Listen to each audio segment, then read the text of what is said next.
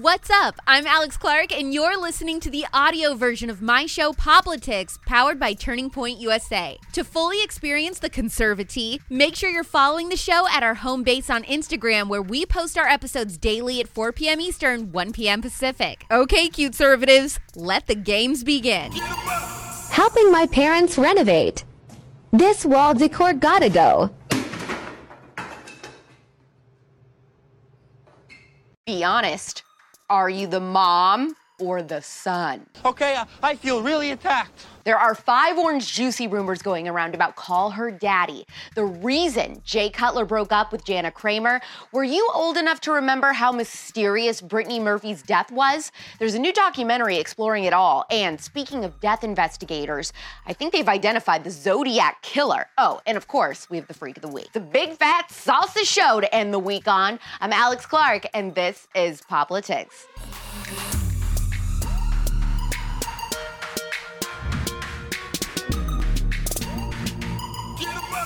This is a mega unconfirmed rumor, and it could be wrong, but I doubt it because I'm never wrong. That's not true. That's not true. But I think Alex and Sofia are getting back together for Call Her Daddy. You need to leave. Dude, I am telling you, listen to this. Demois Du Bois, uh, whatever, I don't even know if I'm saying that right, is like a giant digital celebrity tip line where people can send in anonymous inside scoops about anyone famous. So, two days ago, someone sends in this subject missed call, message Word on the street is that two famous podcast hosts are reuniting after the nastiest breakup. One offered the other a small cut of the large pot they now get in hopes to meet ratings they promised in turn for an extremely large payday. Take it back. You take it back. You take back what you said. What you said. How could this be anyone besides Alex and Sofia? This anticipation, it's making me mental. Since Alex signed exclusively with Spotify, Call Her Daddy has not been as high as it used to be in the charts charts probably has to do with the fact that she has completely abandoned what the entire premise of the show is supposed to be, which is talking about sex and crazy dating escapades, to now focus on like self help and serious interviews. Yawn. It's boring so boring. We have so much self help crap out there, and everyone seems to get more and more helpless. Bring back the dating escapade stories. That is not what I signed up for. Plus, both Alex and Sofia have gotten places in NYC this week. Guys, Maybe she's right. Okay, Alex just signed a $60 million deal with Spotify. She can afford to give Sofia some of that. And she is definitely the type who would swallow her pride, say sorry, and try to mend things if her ratings were not what she promised. I'm sure she's feeling mega pressure right now. Just tell me, do you think I'm right about these two getting back together? Okay, so let's start with just like the basics. So we have kind of told the daddy gang in the past that everything is from the trash. So let's tell you guys what oh. is from the trash. The painting. This amazing Coco Chanel painting. Trash. This little desk. Trash. This coffee table. Trash. After Jay Cutler and Kristin Cavallari's divorce, Jay started dating actors actress Jana Kramer. That's considered a rebound. But it looks like Jay already broke it off with Jana after a short time together. According to E! News, they allegedly started dating because Jay wanted to get under Kristin's skin after trying to rub their relationship in people's faces all around Nashville. The conservatee is Jay broke it off because he was trying to make Kristen jealous and it wasn't working because she didn't care. That's it. Although she did block Jana on Instagram over it. Come on, Jay. No one likes a try hard, especially ex wives. We still love you, though. Good. Good for her. I'm not sure how many conservatives remember Brittany Murphy's death. She died in December 2009 from pneumonia. She collapsed in her bathroom and was taken to Cedar Sinai in Los Angeles where she died. She also had legal drugs in her system because she had been dealing with a cold or respiratory infection or something. It was super weird. Even weirder, a few months later in the same house, her husband, Simon Monjack, drops dead also from pneumonia. the health department tried to say maybe it was black mold in the house. Brittany's mom said absolutely not, and then eventually agreed maybe it was. But then Brittany's father had a sample of her hair tested independently, and it revealed that she had been deliberately poisoned by heavy metals. What the hell? Now there's a new documentary coming out October 14th on HBO Max called What Happened, Brittany Murphy, which shows her final days and her husband's supposed shady past. Actress Brittany Murphy has died Media at the and age of paparazzi 32. surrounded the home that she shared with her husband Simon Monjack. Simon took her away. He made sure no one could get to her. Brittany Murphy, and I go to Herbert Hoover Middle School. Brittany was so wonderful. There was nobody else like her. There was kind of a sweet, childish, lost quality that she had that just breaks your heart.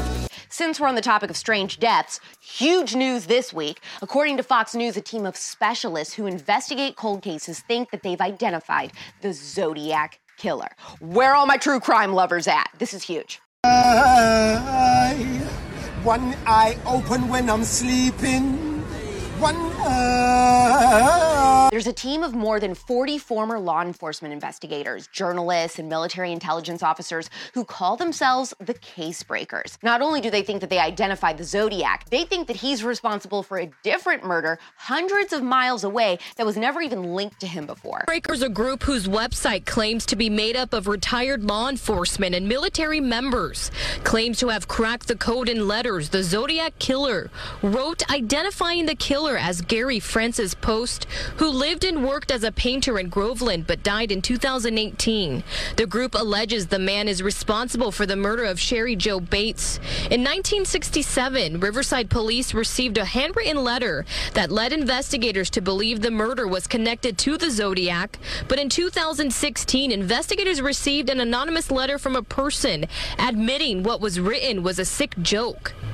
Today, Riverside police are still investigating Bates' murder but are not connecting it to the Zodiac killer. Meantime, police in Vallejo sent CBS 13 this statement regarding their Zodiac killer case, the 1967 murders of Michael Mageau and Darlene Ferrin, telling us the case remains under investigation. They add they are unable to confirm or deny the validity of the reports. Jim Jacks has spent his career on the Zodiac task force working to identify the infamous killer. There has not been a lot of new uh, information developed over the last several years that I'm aware of. And we made over a dozen calls to the family of the man this group has identified as that killer, but no one answered our calls. What do you think? Did they get him? Who can never be sure? Extraordinary. Okay, and now speaking of true crime and catching bad guys, today's episode of The Spillover is out. It features former state and federal prosecutor and best case, worst case co host Francey Hakes. She talks about what it's like to go after the most evil people from a legal perspective, if the FBI is a total lost cause, and discusses her specialty of crimes against children. Subscribe to The Spillover right now on Apple Podcasts and Spotify. This episode is the best way to start your weekend, I guarantee it. And if you can believe it, it's a Friday once again. Benjamin, it's your time to shine. I said certified freak. Free. Seven days a week. This week's Freak of the Week is really up to you. Is Molly Ringwald the Freak of the Week? You got to decide. Shut up! She went on Andy Cohen's Sirius XM show and said that she hasn't watched any of her John Hughes movies with her youngest daughter because of the sexism, racism, and homophobia that she feels they're filled with. There's elements to those films that I that I find homophobic. On the other hand, they're also about people that felt like outsiders. So they they speak to a lot of people who feel, you know, they, they're complicated. And I feel like that's what makes the movies really wonderful. And it's also something I wanted to go on record talking about um, the elements that I that I find troubling and that I want to change for the future. But that doesn't mean at all that I, I that I want them to be erased. I'm I'm proud yeah. of those movies and and I and I have a lot of affection for them. I mean, yeah, you know, they're so much a part of me. Here we go again. It's like she's trying to make sure it's out there that she's publicly disowned them, even though she's like, well, I'm not saying cancel them, just that they're totally racist and homophobic. Can we pause and talk about how problematic Secret Life of the American Teenager was? That acting was a crime.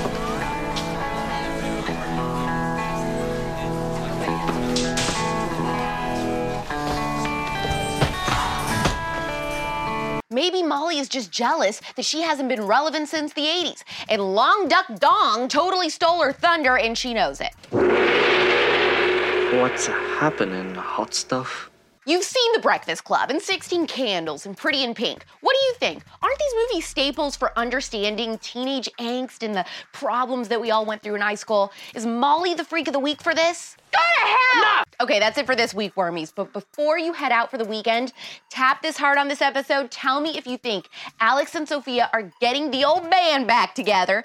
Does the Brittany Murphy talk look interesting to you? And is Molly Ringwald the freak of the week for not enjoying her own classic films? Share this episode to your stories because I thought this one was super interesting. We're back Tuesday at 4 p.m. Eastern, 1 p.m. Pacific because we are off Monday for Columbus Day.